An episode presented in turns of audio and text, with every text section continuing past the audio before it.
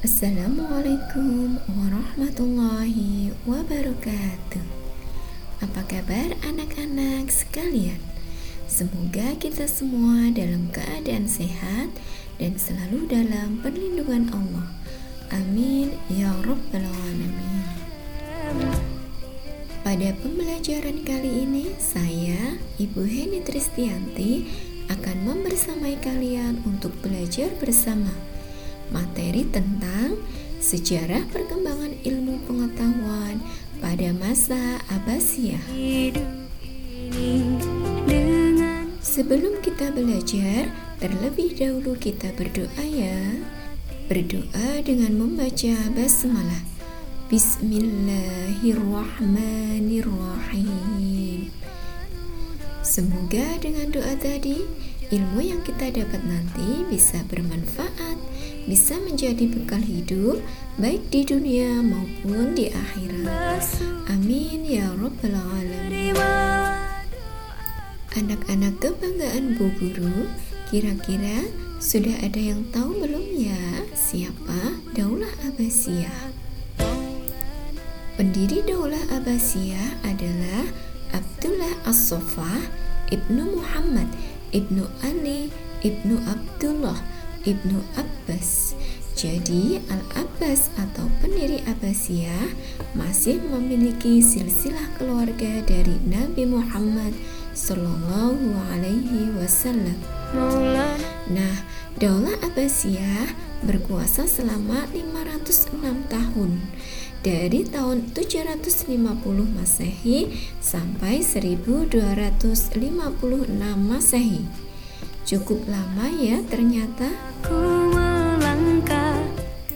Kemudian, sejarawan membagi Daulah Abbasiyah menjadi lima periode.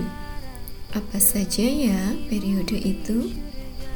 Pertama, yaitu periode pertama atau bisa disebut dengan periode Arab dan Persia pertama.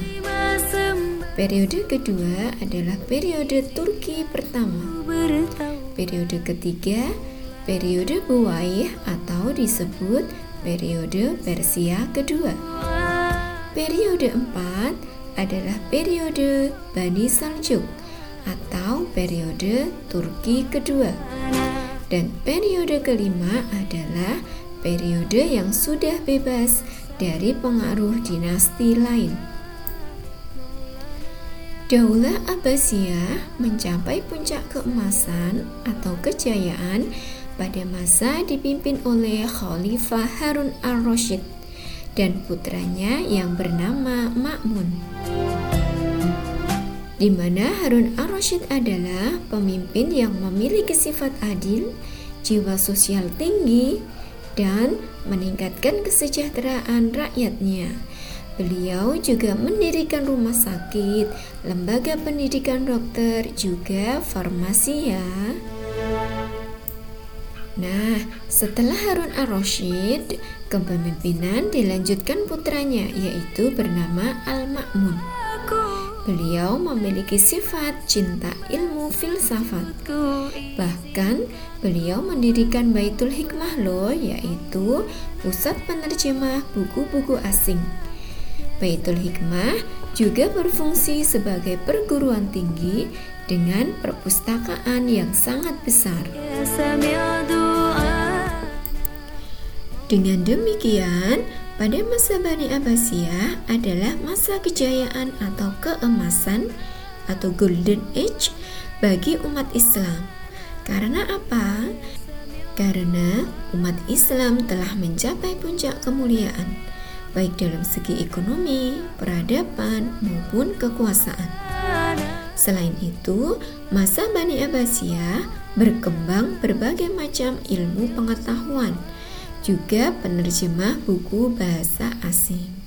Maka lahirlah para ilmuwan dan cendekiawan pada masa Bani Abbasiyah. Anak-anak soleh dan solihah, selanjutnya kita akan mengenal para cendekiawan, yaitu pada masa Bani Abbasiyah. Yang pertama, bidang filsafat ada Al-Farabi, Al-Kindi, Al-Ghazali, Ibnu Rushid, Ibnu Majah, dan Ibnu Tufail. Bidang kedokteran, Jabir bin Hayam, ilmu sahal, Ar-Razi. Bidang matematika, Al-Khwarizmi, Umar bin Faruhan, Bani Musa. Bidang astronomi, Al-Farazi. Bidang hadis, Imam Bukhari, Imam Muslim, Ibnu Majah, Abu Dawud, At-Tirmizi. Dan bidang ilmu fikih, Imam Hanafi, Imam Hambali, Imam Syafi'i dan Imam Maliki. Nah, kita sudah tahu ya nama-nama cendekiawan pada masa Bani Abbasiyah. Nah, selanjutnya kita akan mengenal dua pusat peradaban Islam masa Bani Abbasiyah, yaitu Baghdad dan Samarra. Baghdad adalah ibu kota negara Abbasiyah yang didirikan oleh Abu Ja'far al-Mansur. Sedangkan Samarra adalah kota yang jaraknya sekitar 60 km dari kota Baghdad. Anak-anak yang berbahagia, dari uraian tersebut di atas kita dapat menyimpulkan ya bahwa Masa Bani Abbasiyah merupakan masa kejayaan, masa keemasan bagi umat Islam. Karena pada masa Bani Abbasiyah lahirlah para cendekiawan melahirkan para pemikir Islam yang nantinya akan mengembangkan ilmu pengetahuan dan teknologi. Nah, kita sebagai generasi penerus seyogyanya lah kita bisa mengambil hikmah, pelajaran, pengalaman, dan ilmu dari para cendekiawan terdahulu dalam mengembangkan ilmu pengetahuan, khususnya pada bidang keagamaan Islam. Anak-anak yang ibu guru banggakan, sekian pembelajaran kita pada pertemuan kali ini.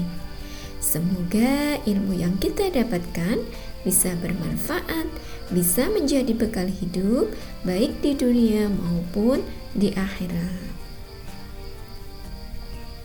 Kita akhiri pertemuan dengan lafal hamdalah dan kafaratul majelis.